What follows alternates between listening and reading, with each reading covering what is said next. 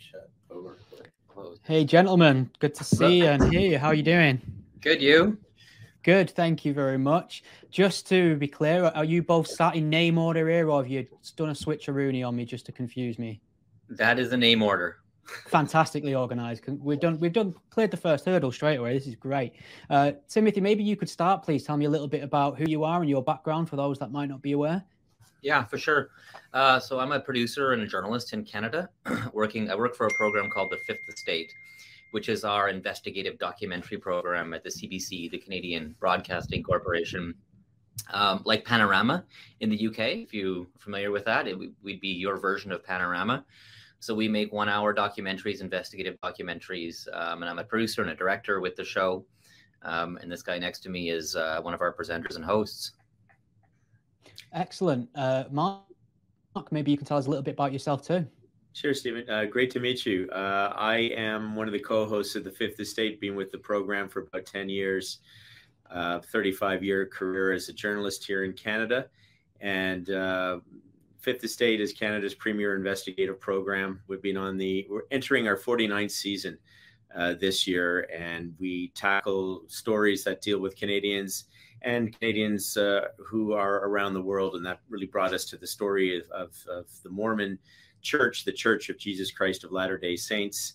Uh, a global global church that uh, has a presence here in Canada, huge presence in the United States, but one that got our interest and kept us uh, traveling around the world for some months last year.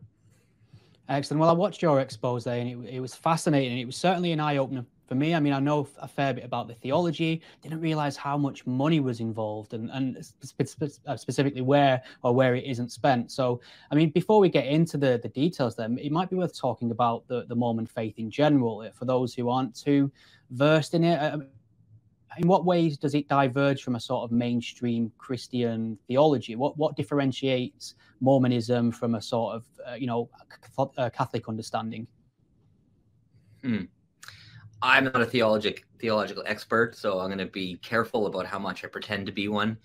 Um, I mean, I can tell you just a little bit about what we learned while we were working on the program, but I'm, I mean, I, I can't really speak to the faith too deeply, um, other than to say it is an organization that that is that exists around the world. It has uh, hundreds of thousands of members, millions of members around the world. 17, 17 million members around the world, 300 temples, 74 countries. I think Stephen, where it's really really known best is it's uh, it's a very you know in an age right now where we're seeing people losing faith in in religious institutions. The Mormon the, the first of all they do not like to be called Mormons. They this is the Church of Jesus Christ of Latter Day Saints. And they even, you know, what, where it's commonly referred to as the Mormon Church, as we would who are not inside the church. There are many inside the church who see that as uh, as even a slur. Uh, we don't intend, and we we commonly use that to reference the Mormon Church. Obviously, we, we, do not intend to use that as a slur. It's just shorthand that's being used. I mean, the whole religion is built around the Book of Mormon, which is their Bible. So it is a. It is an, uh, a name that they use themselves. They just like to be referred to as members of the Church of Jesus Christ of Latter Day Saints we're using the shorthand term Mormon faith, uh, the Mormons. But the, the, their their faith is strong, and their community um, their community is strong, and their their devotion is strong. And, and one of the ways that you can really measure that is with tithing. And I'm sure a lot of your viewers viewers are familiar with tithing. It exists in all religions, but not exactly the same way. And what you know what's interesting about the the uh, with the Mormon faith is that you are expected to uh, produce 10%, to give 10% of your annual income to the church every year. And this is not really being seen as something that's optional, as we talk to people who are both inside and outside the church. If you want to have full access to the temple, if you want to have full access to ceremonies like baptismal ceremonies, wedding ceremonies, you have to be a member of the church in good standing. And in order to be a member of the church in good standing, and there's several other things you have to do, the key, key component of that is that you are a full tithing member. You are giving 10% of your annual income to the church every year. And this applies to children as much as it, it, it applies to, to working adults in the church. Uh, one of the one of the uh, people we even spoke to for this story, he said he began uh, uh, donating or making tithing donations to the church at the age of eight. So it is really, really uh, it's a it's it, it is um, a measure of your commitment to the church to be a, uh, a, a, Mormon in good faith by devoting by devoting that money to the church every year. And I, think another thing that sets it apart from other religions is the prolific outreach that the church does.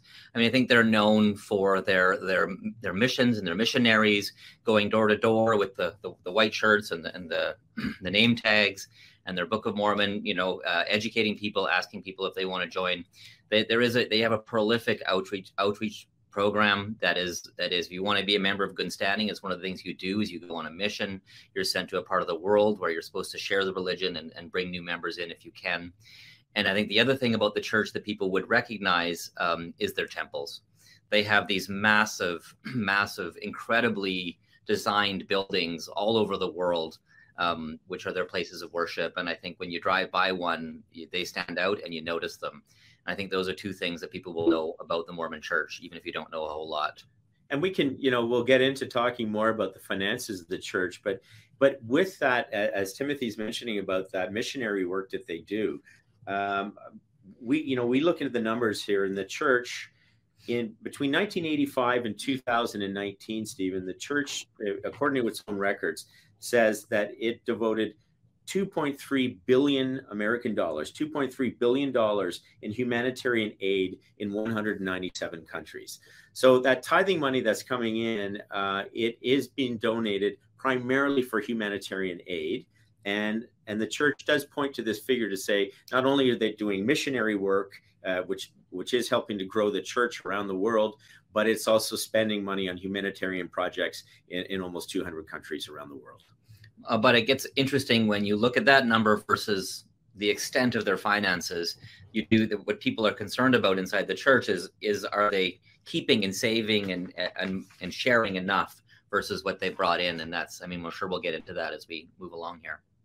Definitely, and you just call to mind there that the Book of Mormon, with you know your, your description of the uh, the official uniform when people are proselytizing, and um, that was immensely popular. And I imagine that's the way most people, perhaps in Europe especially, would know uh, the the Church of Latter Day Saints. And I was just wondering, to your mind, has that I mean, I suppose it's done two things in the way of like ridiculing the church and you know demystifying it, but also by making it look like a, a bit of a joke in the, in the consciousness of people's uh, you know minds. Maybe it's helped detract away from some of their more sinister financial dealings. I mean, certainly they're popular in in pop culture. With the, there's a musical, obviously, about the Mormon Church. Um, but I mean, for those who are part of the church, it's it's a very serious thing. It's it's a, it's a, it's takes it plays a role in almost every part of their life how they live their life how where they work and how they work and what they do with their time and what they do with their spare time. If you're an active member of the church it's something that you take very seriously and, and care deeply about. So um, you know for them it's serious. Yeah it's serious and, and i and i think I, I think one of the things that may work against the church in, some ways is that a lot of the work it does is really internal. So uh, these are uh, members of the Mormon Church who are helping other members of the Mormon Church. I think that's drawn some of the criticism that, that they've been a little insular in their in their dealings. And although they they go worldwide and they're they're spending money uh, on humanitarian aid, it really does tend to be strictly uh, linked to Mormon-based projects, as opposed to that they're they're going to be uh, running a soup kitchen uh, in a you know a busy corner in in downtown London or downtown Toronto, and and opening their doors to anyone, the needy, who anyone who would want to come in, who needs a, a hot meal or or a place to sleep at night. The church doesn't do that. The church tends to really uh, look out for its own and I think that part is is part of what's drawn some criticism. Is it, it appears to be secretive, uh, that it, it's it's not transparent, that is not part of the broader uh, faith-based community, and I think that's drawn some suspicion and some criticism from people outside the church. And we now know that secrecy is something they take really seriously when it comes to their money. For sure, and there is a lot of it And um, I suppose uh, just a general curiosity in England, we have some very strict libel and defamation def defamation laws. Rather, we have to be very careful what we can say about people, as, as certainly as it as it relates to potential criminality uh, in the public. And I was just wondering, in Canada, where you two are, it, what are the sort of rules and regulations? Is there anything that restricts what you can say about the church, or do you sort of carte blanche to make any accusations you like? We are, we're under the same legal system that you are in terms of libel. Yeah. Um, so you know we have various defenses, yeah, at our disposal. So we, as long as as long as what we're saying is true, and we can verify it, and we have evidence to to back it up, and that it's in the public interest, um, then you know that's that's how we govern our work. Yeah, and from the and from the very beginning of our investigation, I mean, we we reached out to the church, and we reached out to the church periodically during our investigation. Um, we were always asking them for more information, background information, and of course, eventually a, a, a sit down on camera interview. So it, it's not like we were acting uh, outside the purview of the church. We wanted as much information from the church as we could get. As we started getting information, as we started getting tips, as we started doing interviews, we wanted always to get the church's response to some of the claims that were being made. So we're also guided by that in our responsible communication with the church. We've kept an open dialogue as much as we can, and we we urged them for months to sit down with us uh, for an on-camera interview, but eventually that that didn't happen. Strangely, yeah. So maybe you can explain as well in terms of what charitable status means in, in the context of tax uh, tax in America. How, how is this a, an advantage for charitable organizations? Well, for charitable organizations, and it's and again, not a tax lawyer, so I'll, I'll tell you what I know. But broadly speaking, um, if you're a religious organization, either in Canada or the U.S., um, then you're you're exempt from taxes for things that you for donations that you take in that are for charitable purposes. And that's the key is these donations need to be for charitable purposes or the running of the religion. It can't be for, you know, it's not for anything you want the money to be for. That's how the rules are written. Um, and it's the same in the UK as I understand it as well. Yeah, I mean, it's always struck me. I mean, you two are based in, in Canada, and I always look at the, the Mormon faith, and I appreciate you don't want to dwell on the theological aspects too much, but I mean, the idea that Jesus will not only return, but return to Missouri, it's a very, very American religion, isn't it? Yeah. Yeah, it is. And, and, and, you know, it goes back to Joseph Smith finding these golden plates in, in the hills of upstate New York.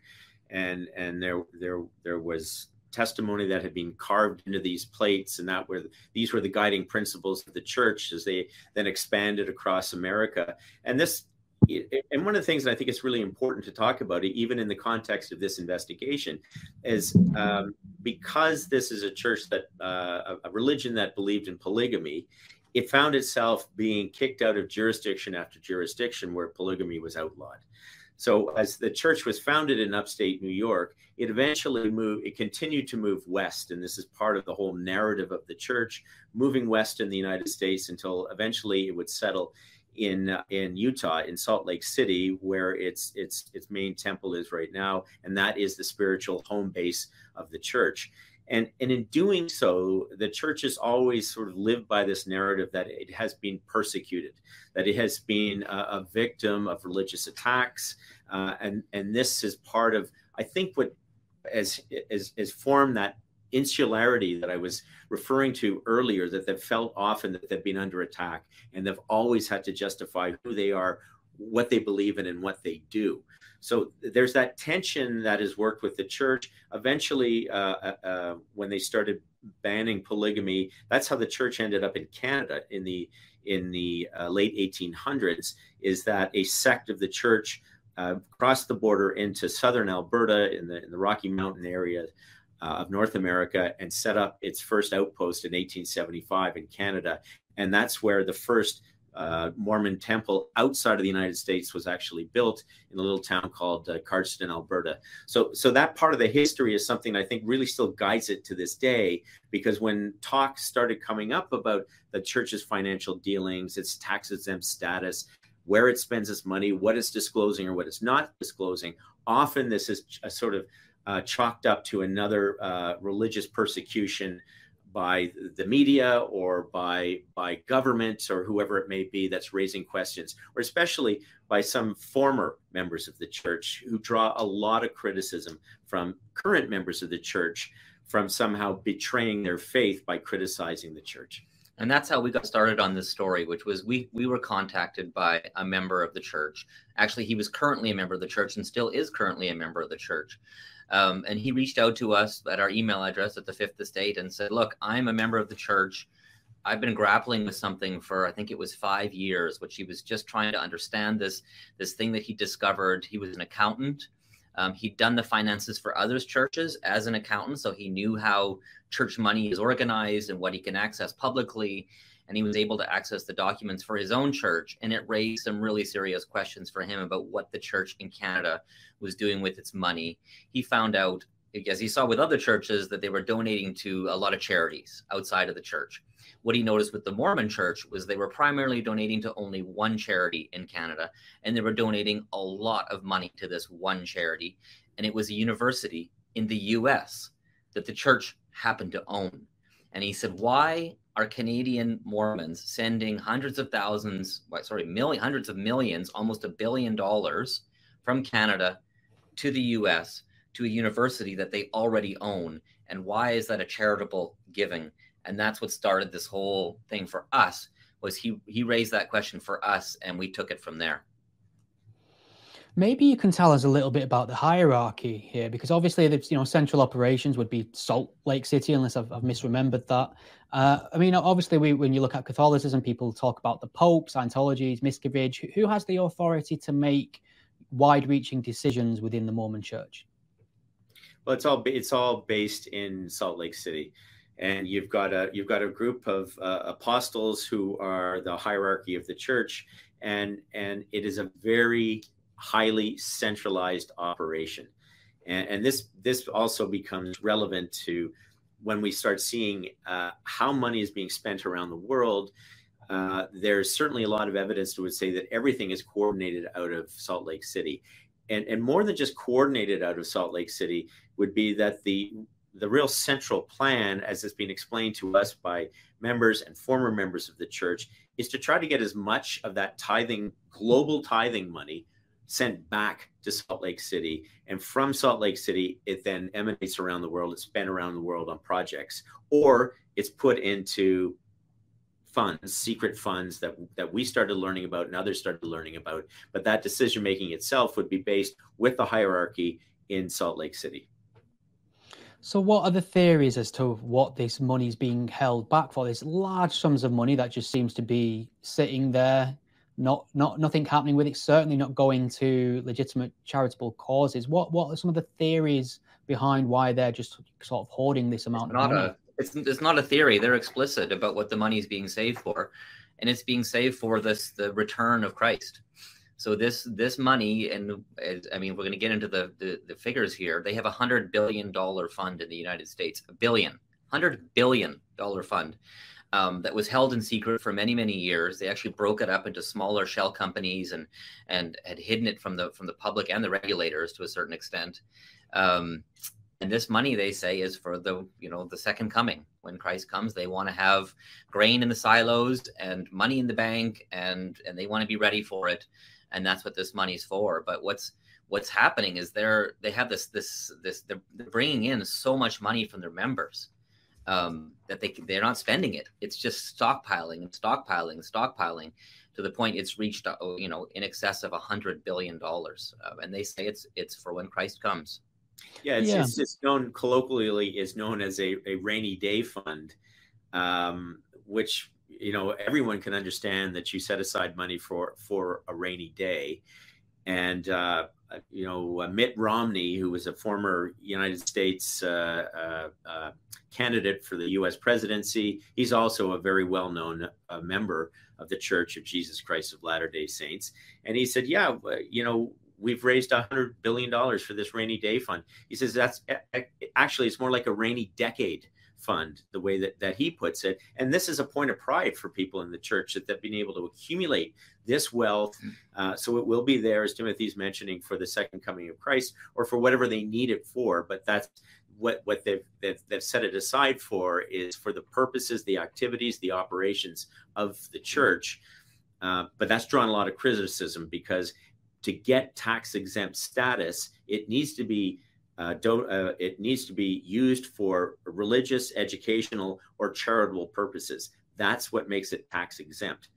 However, what further investigation into that $100 billion fund would show that they've invested in uh, Google stock and Apple stock and and shopping malls and and commercial real you know t- office towers and things like that that do not meet that bar of religious educational charitable purposes and that's why there's drawn a lot of criticism is this really a, uh, a, a tax exempt fund that they should be enjoying or should this be taxed like any other business that is accumulating its wealth and one of the reasons it's been able to accumulate like it has is because they're not paying taxes. It's able to accumulate even faster than someone else who is trying to build a fund because they're not being they're not paying taxes on it. Yeah, and I suppose that the reason I said we use the word theory, so I, am uh, willing to accept on the face of it this money's being hoarded for the second coming of Jesus. I'm not sure what sort of theological reasons are for, for, for that. Uh, it doesn't seem to fit into the idea of Jesus most people have that he'd be interested in in wealth uh, when he returned, of course. But I'm always suspicious of people at the top of religious institutions and organizations, especially when they're asking for money from their congregations. These are people who I believe are sincere in their faith and believe and are, you know, tithing uh, in just the way they feel they're supposed to. I, I seem to remember a quote in your documentary that really stood out to me. Your expose, a member of the church quoting uh, something to the, the you know the fact that if you've got a choice between buying food or, or you know do- donating to the church donate to the church because you know the church will look after you in terms of food. So that's how important it is to people and it's pushed on them even if they're you know impoverished that they must give money to the church. And i'm always deeply suspicious of people at the top who are living a comfortable life taking all that money. Is, is there a possibility here that they're their uh, theological beliefs are not sincere, that this is a, a personal greed thing rather than a theological one? Uh, you know, we, we've spoken a lot of people to us. Like like any investigation, you, you tend to just follow the money. Is where's that money ending up? And sure, there there there's some concerns from people in the church, even uh, current members of the church, who wonder wh- where that money's going. I'll give you an example. I mean, here's a church that's sitting on $100 billion in, in assets. And yet, w- what it did recently is, as we were told during our investigation, this is a small example, but a digestible example, is that they started, they used to have in their beautiful, these beautiful temples, they used to have paid cleaning staff. And then at a certain point, they said, well, why are we paying people to clean our temples, to clean the toilets in our temples? We can just get uh, our own church members to volunteer. So, so they would do that. And, and later, when it came out, the existence of this $100 billion fund, I mean, we spoke to people who said, why are we not paying people who need a job to be doing this? And, and we're, vol- we're getting volunteers, people who currently have jobs, to come in and volunteer to clean our toilets to save a little money. Do we really need to do this? So you start getting this real examination of, of, of why we're collecting this money, who we're collecting it for, what's it all about. And, and one of the reasons, and, and that was uh, conveyed to us, and, and this is, I, I, think we can call it speculation. I mean, it, it was, there was one person in the hierarchy of the church who may have alluded to this as well, though, that said the church didn't want to disclose to its own members the existence of a $100 billion fund of, of, of assets because they thought that that would discourage um, struggling members of the church from giving their 10% tithing. That what would be the incentive if, if you're a struggling person, and especially as the church is now expanding into Africa, South America, uh, developing countries where people don't have the money to spend on this, and you're going there and asking them to give 10% of what little they already have. Uh, what's the incentive to do that when you know that back in, in Salt Lake City, they're sitting on a $100 billion uh, wealth fund. I mean, it, it, it's also in the investigation that was coming out that they are the biggest landowner. The, the, the Church of Jesus Christ of Latter day Saints is the biggest landowner in the United States by far. Imagine that. So it's it's it's not just that they've invested in stocks and the stocks have done well. I mean, this this is really a, a very very savvy business operation. As one of the whistleblowers in our story would say that, you know, some would say that this is a religion dabbling in business. He says, as far as I'm concerned, it's a business dabbling in religion. And I, and some of the people we spoke to, one of the former members said, like, we've got this fund that they describe as a rainy day fund, and he said, look around. It's pouring out. There are people starving. There are you know earthquakes happening. There are forests burning. There are like it's it's raining. It's pouring right now. So let's take some of this fund that's supposed to be for a rainy day and let's use it. There's a hundred billion dollars of it. So let's share it and um, and he's concerned obviously that that's not happening which is why he left the church. And if you want to do get in and you were alluding to it before stephen the sort of the theological rationale of, the second coming of Christ, as, as some of the people we, we interviewed for this story who, who had left the church and you know they were they were now becoming quite cynical about the church's motives with its money. Uh, but when they're when they're looking to say if there is a second coming of christ if we enter this this time of fire and brimstone hellfire that will engulf the world does the church really need a hundred billion dollars at that point is money really going to be what's going to be the key to salvation at that point? What difference will it make if the world is in that state? Or Google stock? Or Google stuff. What will that be worth in the event of the second coming of Christ? I mean, these are just some of the things that, that people were telling us during our investigation about how they felt that perhaps the church was stretching the you know the religious rationale to be able to justify the this vast vast accumulation of wealth yeah, I think every time you you one of you two says a hundred billion dollars, my brain tries to process that amount of money, then instantly malfunctions because mm-hmm. uh, that that's an unfathomable amount that could do a lot of good for a lot of people, as you quite quite rightly say, are in need of it. Uh, maybe we can touch a little bit more on the university in in Canada. Uh, this is a Mormon university.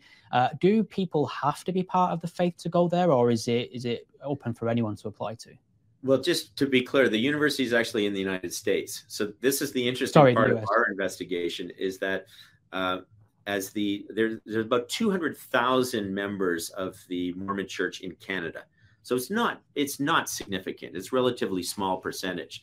But through the tithing money collected from that two 200,000 people, uh, that money that they're collecting, a good chunk of it is then crossing the border and being sent down to Brigham Young University, which is the university owned and operated uh, by the church just outside of Salt Lake City in Utah. Uh, do you have to be a Mormon to go to that church? No.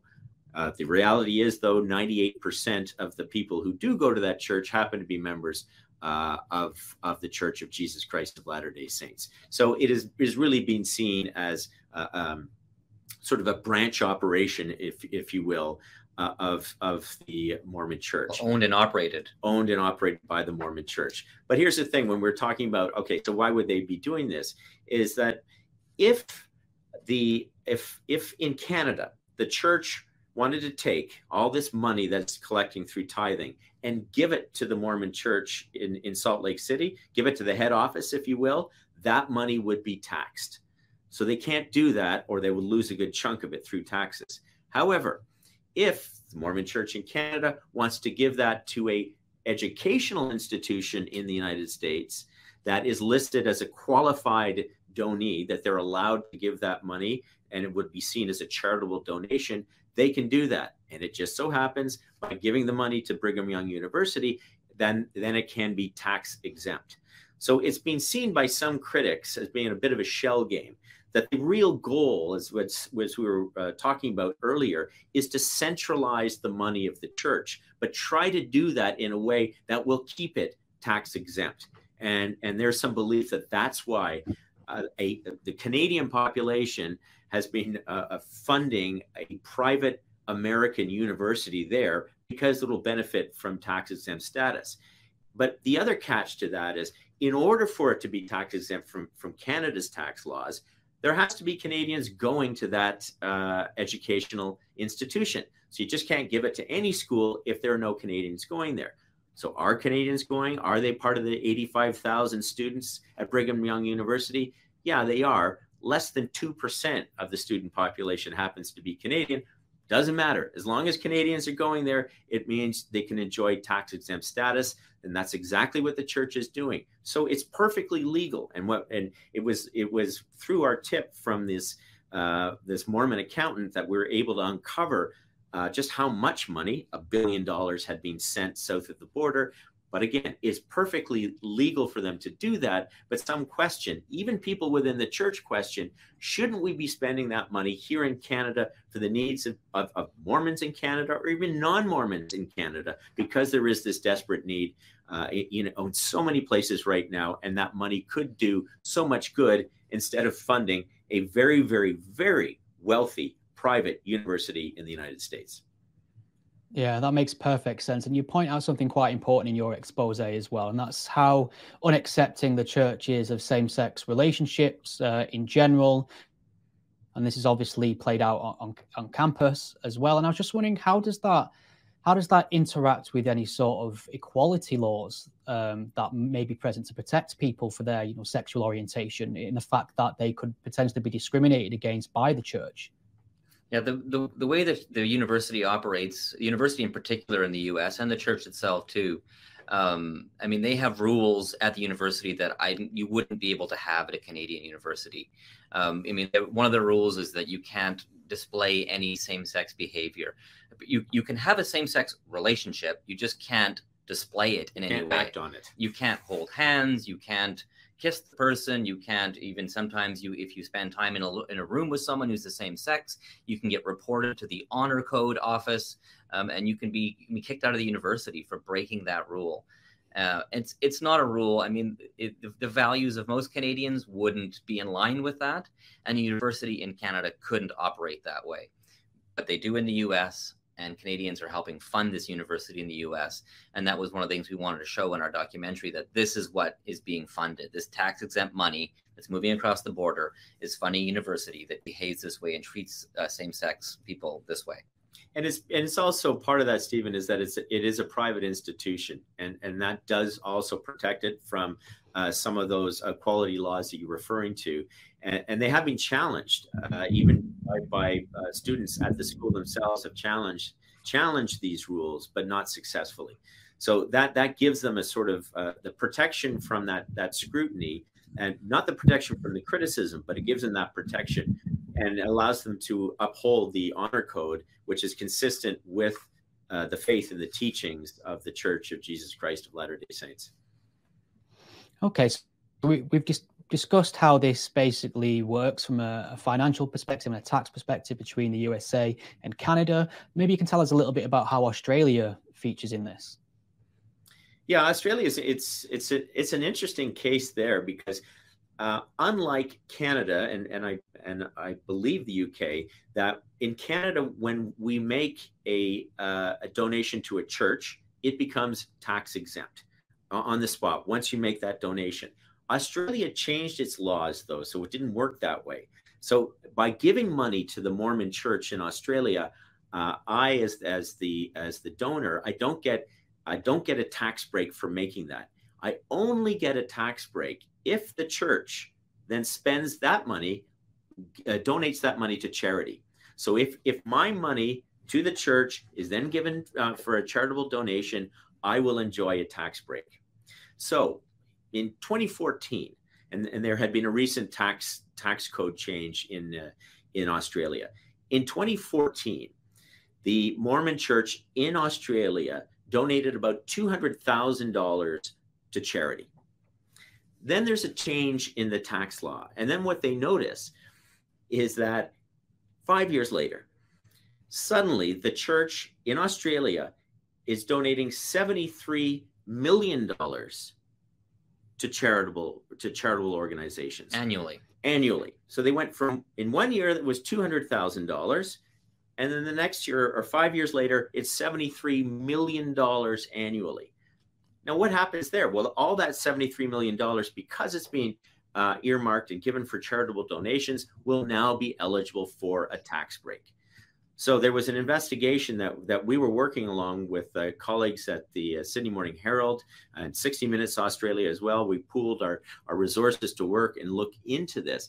How could it be that suddenly, you know, within the short period of time, uh, uh the Australian Mormons got to be so incredibly, incredibly uh, charitable, donating so much of, of their money there? The suspicion being that perhaps just perhaps it could be that money is being funneled from head office in in Salt Lake City through this uh, church in Australia in order to to for it to get that generous tax break. And that's the belief that some people have in Australia, former members of the church who have filed complaints because they think that this is a bit of a, a tax shell game and it could be a case of fraud and, and that's why there have been complaints that have been filed with the tax office there to look deeply into this to see if this is money that is coming from the United States to there just for tax purposes. And if that's if that's the case, that is illegal according to the tax code in Australia. And, and one of the suspicions and questions is the church itself has its worldwide giving program, um, and it its worldwide giving figure was around seventy million dollars a year. And so the suspicion was is the church routing its worldwide giving through Australia so that Australians can have the same tax benefits the rest of their members have in other parts of the world. So it would stop giving would, the money would, wouldn't be donated, donated out of uh, Salt Lake City anymore. It would just would be moved and donated out of Australia. That was the question that everybody had, and it was it was borne out by this sudden spike in gener- generosity, timed exactly with a change in the tax laws in Australia. And as Mark said, there there is an investigation going on there around that. And so what we're starting to see, Steve, is, as we as we started with our investigation, as Timothy said, it started with a tip about where, where's why is Canadian money going to the United States, and then we look in the United States and it's like why have they collected a hundred billion dollars in this fund, and then we hear about Australia and it's like why is this all this money being uh, you know routed through for charitable donations there, and and there seems to be a consistent story uh, that goes from country to country to country that th- they're maximizing their tax exempt status. Uh, they're they're using existing uh, perfectly legal tax laws to be able to benefit for the church, uh, that, to maximize the most from their their their investments that they have. But a lot of people are just wondering right now, if this is a loophole, should this be a loophole that should be closed?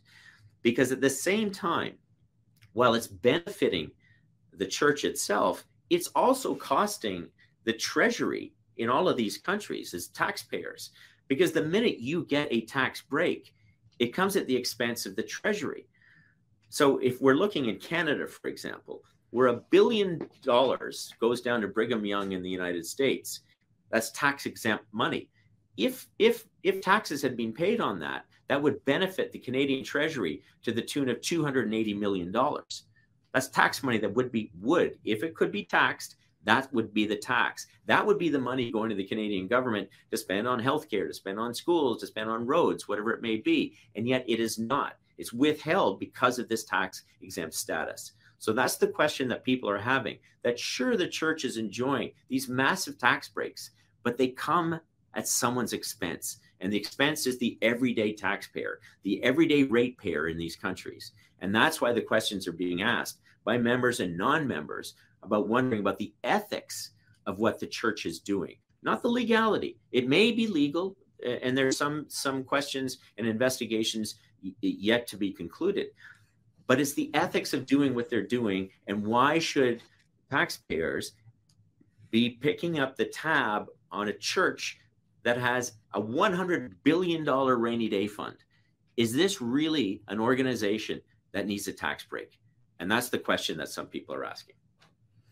Yeah, I mean, it's interesting the whole distinction between legal and ethical where tax is concerned, especially when that much money is involved. And it's been a to- topic of conversation in the UK with quite a few prominent uh, entertainers and personalities which who were discovered to have sort of offshore accounts and they, they found loopholes and like you say they, they were not doing anything illegal whatsoever but just because of the impact on the you know the the potential impact on society and social welfare and things like that it was very bad for their reputation in the press and many of them voluntarily paid but, that money back. so i mean it, it, it, but sorry, Stephen, but think Go about ahead. that where you're talking about, you may be talking about athletes, you may be talking about uh, big corporations, you may be talking about well-known entertainers. And then that's one thing. And we can, we can have a, a debate about the ethics of that, but we're talking about a church. We're talking about, yeah. we're talking about an organization that is, is supposed to be uh, acting in, you know, with the leading up the example of Christ. And this is where the question of ethics, I mean, this isn't just a sort of a PR point that this is the foundation of the church. And, and this is why the, some of the former members who spoke to us during our investigation, they said, if we're supposed to be living our best life, you know, following Christ's example, is this what Christ would do? And, and these are these these are questions that are asked, you know, very seriously by members of the church. If we're supposed to be living, following Christ's example, is this the best example of, of, of keeping this money uh, of, of not spending it. You know, we're you've got members donating it for charitable purposes, and yet it's it's sitting in a massive fund, making great returns every year, and not being spent on that rainy day when, as Timothy said, people are saying it's pouring. If you're waiting for a rainy day, it's here. I mean, see, so that that ethical argument works on me perfectly I completely agree with it and it's convincing and it's enough for me to point the finger and say that's unethical and it shouldn't be done.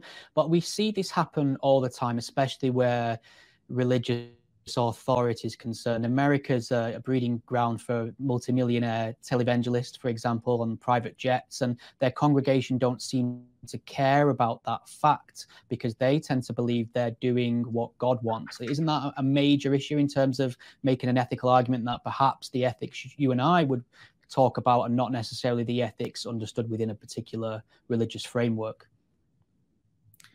I mean, I, I suppose so, but uh, you know, as we were talking about before, yes, the church is is is actively spending money on humanitarian projects around the world now.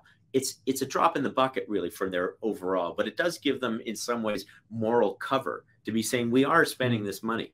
We are spending money on on the operations of the church. We are spending money on on activities that are going on in the, in the temple. But they are bringing in so much money and as part of their ethics, saving for this second coming of Christ. I mean, that's very foundational for them.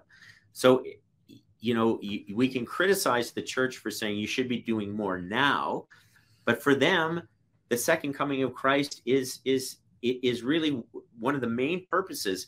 Preparing for the second coming of Christ is one of the main purposes of the church itself. Mm-hmm.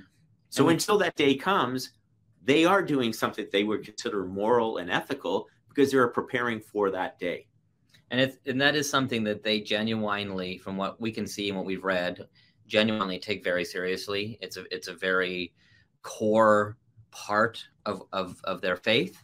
And and for them it's how they uh, rationalize this or explain this to themselves and to the public which is why they do it. Where it starts to break down i think is then why hide it? Like if this is so uh, foundational to what you believe and what you do, then why hide it in shell companies and, and why hide ownership of property? And I think that's where the questions start to come. And one of the people we interviewed, his name's Ryan McKnight, and he's he runs a group or ran a group called Mormon Leaks. Um, he's a for, he's a former member who um, stumbled across some information that he made public and became this lightning rod, and people started sending him stuff. And and his big question was, and his big point was like just be transparent.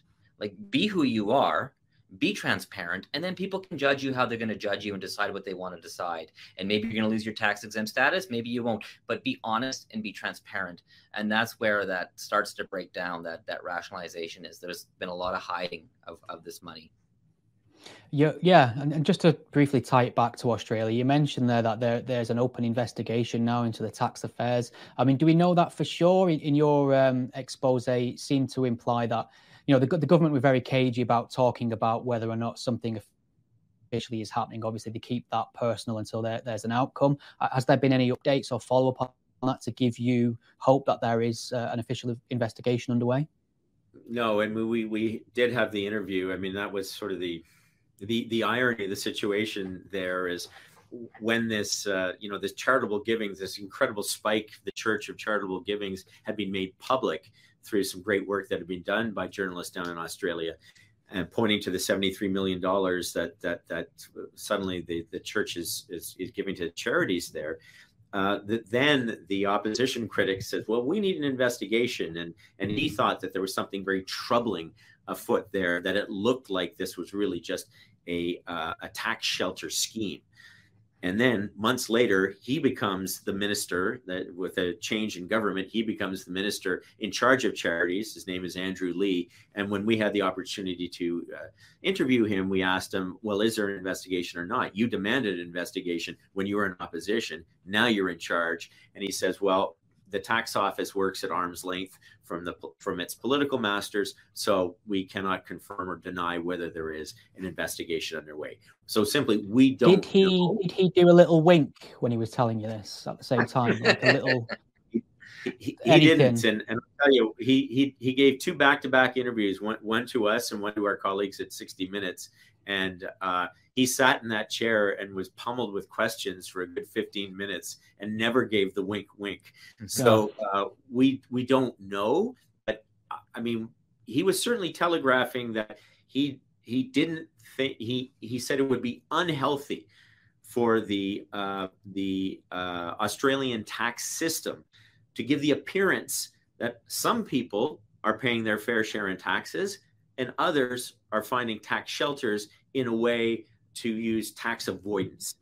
So he was telegraphing the idea that there should not be a two tiered system and everybody should have to pay their fair share in taxes. Does that, was he referring to the Mormon church? We don't know. Uh, one thing we can say though is there was recently a fine in the United States. Um, just just a month ago, the Mormon Church was fined five million dollars by the SEC um, for failing to properly disclose its investment fund. So what they did is they broke their investment fund into smaller companies, um, numbered companies, shell companies, essentially. Um, and the SEC was arguing the reason they did this was to hide it, uh, either from them or from the public. Um, and we know that the church has since acknowledged they didn't want its members and the public to know about this fund. Um, but as a result, they weren't. They were accused by the SEC of failing to properly report the various, you know, parts of their investment fund, and as a result, um, have have are facing a five million dollar fine in the United States for trying to hide that fund, which is no longer hidden. So there is there has okay, been some so action. I mean, yeah, I mean that obviously indicates there are some people there who are obviously trying to get away with not paying tax and, and using, um, you know, blatant means of deception to do it. Um, has there been any official response to you from the church? Is the church uh, an entity that tends to respond publicly? Do they have a a PR arm that responds to things like this? Oh, yeah. They do. As Mark was saying, we were in conversation with them for months leading up to this our documentary, and I was I was on their phone with with their their head guy, guy from their PR department who said over and over and over again, "We want to do an interview. We want to help. We want to give you an interview." And I said, "Great. We want to do one. This is great. They want to give one. We want to do one. And when can we do it?" And this went on and on and on to the point where we finally said, "Okay, well, we're going to air now. So now's your last chance to do this interview." And they went, "Hold on. You're just telling us now. You're going to." No, we're not just telling you now. I've been telling you this for months. Um, so at the end of the day, no interview was given. We never we did get an official statement from them that essentially said we didn't break any laws, um, that we are you know we we give to charity, and these are all points we made in our documentary. We made made sure that was reflected in our documentary, but ultimately we weren't able to ask them the questions we wanted to ask, which is about the ethics of this and about the um, you know the allegations in Australia and the uh, the allegations in the U.S. that it's that you know should it be paying taxes? We weren't able to ask those questions. They basically said we're following the law, um, we're giving to charity, and that's that's what the right thing to do, and we're doing it. But we weren't able to follow up in any kind of meaningful way on that. And following this this this five million dollar fine that they've been ordered to pay by the Securities Exchange Commission, they did put out a uh, a release with uh, FAQs on it, but I'll, I'll, give you an idea that, that, that the church is always sort of taking. It finds a very wonderful way. It always finds the high the high ground in every situation. So even when it's being ordered to pay five million dollars for failing to disclose its its wealth in this particular, this was a thirty two billion dollar fund that they they were told that they didn't properly disclose. They they will word it in a way that says, "I like this." We reached. Uh, we reached resolution with the SEC. We affirm our commitment to comply with the law. We regret mistakes made and now consider this matter closed. So there, there, there, there's a way that even when they say they were wrong, it still comes off. It's, it's this, we were just doing what we thought was right until someone else told us it was wrong, and we regret the fact that we made a mistake. And it's Mistakes interesting. were made. Is that is that Richard Nixon's? Very Richard Nixon, that isn't it?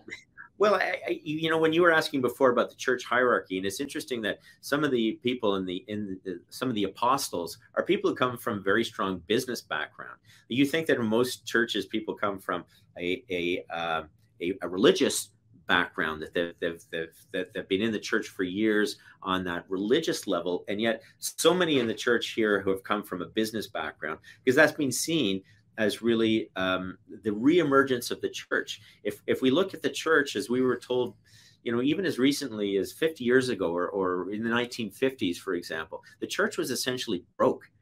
And, and, and then what happened is that they brought in a new leadership team and a new leadership philosophy about growing the wealth of the church for the second coming of Christ. And, and, and that is something that has continued to grow on since that time. And as we are talking about its foundational beliefs, well, having money, uh, accumulating wealth has become one of their foundational beliefs. And it's something that they're doing tremendously, tremendously well. So in their dealings with us, um, they were always kind. Uh, when we would go to their temples to to be taking some visuals, you know, for for our, our television investigation, whoever came out to talk to us, always tremendously kind kind, considerate people with us, generous with their time. Uh, we never had a, a, bad experience in that sense.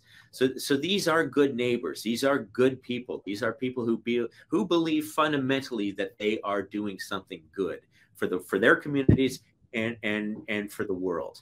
Um, and and at the same time, they're running a very very tight ship, and they want to keep running that ship and I think they really want to try to protect themselves from what they see as outside interference. Yeah, I mean, just to keep on that topic of outside interference. So, I mean, it's great to hear that you've had a friendly reception in your in your dealings with the church, and obviously, your angle on this issue is not to challenge the theological claims of the church or go at the church for their their doctrines. You're purely interested in the financial aspects of it, and a lot, this unaccounted money and the tax system and things like that. However, when people tend to go for religious organizations, I'm thinking Scientology here primarily, especially very wealthy religious organizations, they can often find themselves in the crosshairs of some pretty obnoxious blowback. I'm just wondering if you two have had any experience of that kind since you're publicly no. sort of uh, gone for the reputation of the church. Not at all. No, like as Mark said, it that that uh, friendliness and and respectfulness was right from the security guard at the front gates of the temple all the way up to the head of PR. Uh, there was not a conversation that didn't go as friendly as can be. Um, at the end of the day, we didn't get any really meaningful information. We weren't able to ask meaningful questions.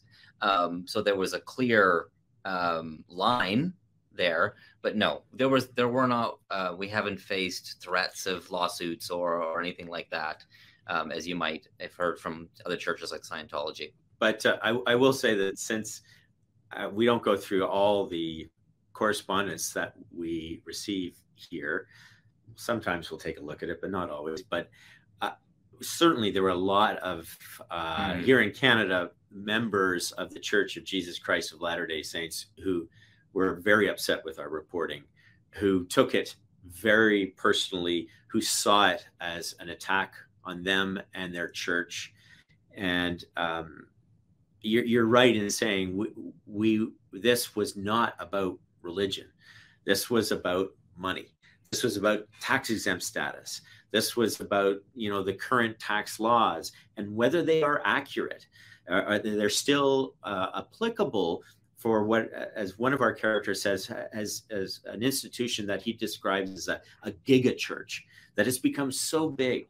He said, we're not talking about should we change the tax exempt status for you know the, the local church that you've got around the corner that may have a leaky roof that that you know that may have fewer and fewer parishioners that's trying to help with uh, outreach programs or or, or, or serving a soup kitchen for people who need it. We're not talking about taking tax exempt status away for these struggling institutions. Is do these giga churches, as, as, as, as Lars Nielsen, one of our characters, described it, do these giga churches still deserve tax exempt status when they're operating fundamentally as a business, when they are landowners, when, when they're, they're property owners, but they're not uh, sub, subjected to the same tax laws as other companies that are landowner, uh, landowners and, and property owners and, and business and shopping mall owners. They don't play by the same rules, and yet they're playing in the same game. So that's really the fundamental question that people are, are looking at. And the idea, uh, as Timothy was mentioning before, about truth and transparency.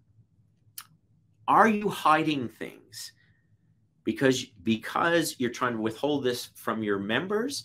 Are you hiding things from the public because you're trying to deceive the public? That's a question that a lot of the, the members of the church had.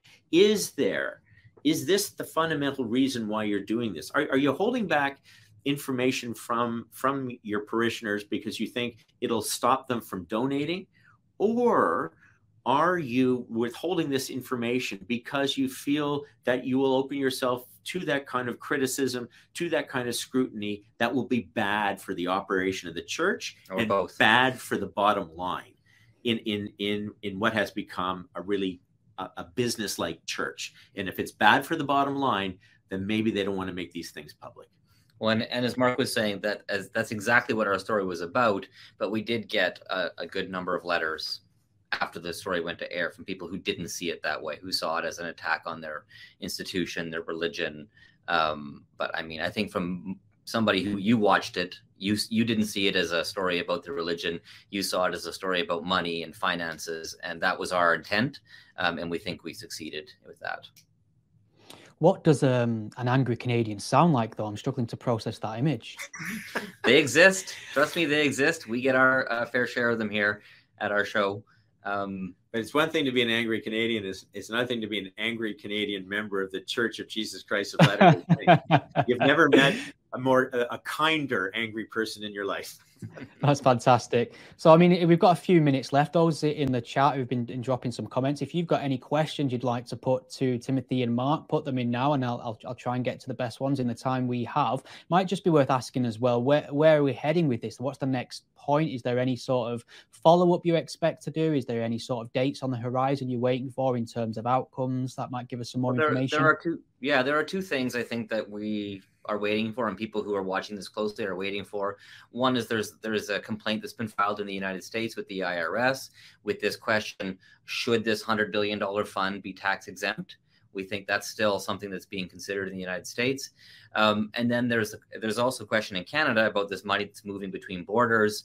Um, our tax authorities here have not confirmed if there is or is not an investigation but of course we flagged this issue with them.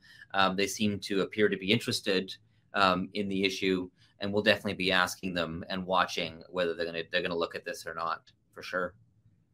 Excellent. So we've had an interesting question here, I suppose, and I know nothing about cryptocurrency, but Fred's asked, do the LDS own Bitcoin? And I suppose for an organization that's very financially savvy, it might be possible that that's something they'd be involved in.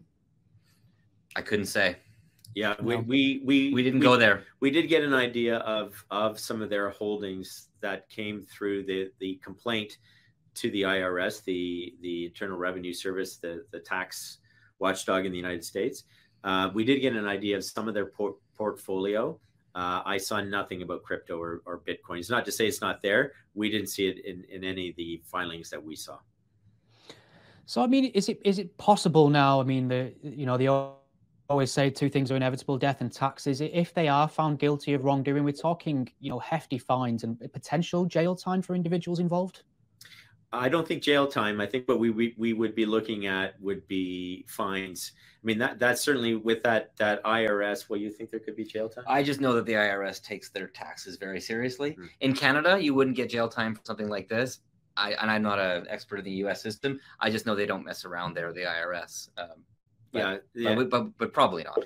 They're, they're, the, Americans always go too far. That's that's the general. well, they, they, in the complaint that's been filed with the IRS by a former insider who was who was working on the with the, their wealth management, he's the one who's filed the complaint with the IRS, and he says that tax should be paid on that 100 billion dollars, and that he should also get uh, a portion of of the benefit from that for the money that would be paid to the the uh, U.S. Treasury that he would also receive a portion of that uh, because he was the one who, uh, as a as a whistleblower, who brought this complaint to light. So there's a lot of money on the line for not only the church, the U.S. Public Treasury, but also for the individual, the whistleblower in this case. Right. Sounds like it's going to get very interesting very quickly. Um, gentlemen, I've, I've, really, really enjoyed speaking to you. You're clearly very diligent and, and know exactly what you're talking about in regards to the church and, and their finances. And I enjoyed your expose as well. Maybe you could just tell people a bit more about where they can find more of your work or what to look at if they want to follow up on this story a bit more. Absolutely. You can go to YouTube and uh, search Fifth Estate, and you'll see all of our stories will populate. We have a YouTube channel. Um, if you if you just Google search Fifth Estate Mormon Church, this this will come up. You can watch it on uh, all of our programs are on YouTube. That's the best way for an international audience to uh, watch what we do. What for people who are unfamiliar with the Fifth Estate? What sort of uh, things would you point to as a as a good way in to to your work? What other subjects have you covered that you're particularly proud of? There really isn't a subject we probably haven't covered um, at the Fifth Estate. Um, I mean, much like Panorama, we, we cover politics, we cover corruption, we cover uh, you know um, sexual assault, we cover uh, we cover tax evasion, you name it, we've covered it. Um, murder definitely is one of our mainstays, of course. Um, you'll find it all. That that was a curveball, I have to say. Just just murder thrown in there. So are these like are these like cold cases you look at, or definitely? Or Mark recently worked on a cold case. Yeah, we do cold cases for sure. Excellent. Well, I'll be sure to check out uh, that myself as well because I, re- I, really enjoy your work, and I'm, I'm always a big fan of seeing journalism done in a way that's professional and couched in in caveats, and you're not too overconfident in saying what you don't know. I really appreciate that kind of objectivity. So uh, thank you both for coming on. I've, I've, really enjoyed speaking to you. Thanks for your time, Stephen. We appreciate it. Yep. Thanks, Stephen. Take care. You too. Thank you.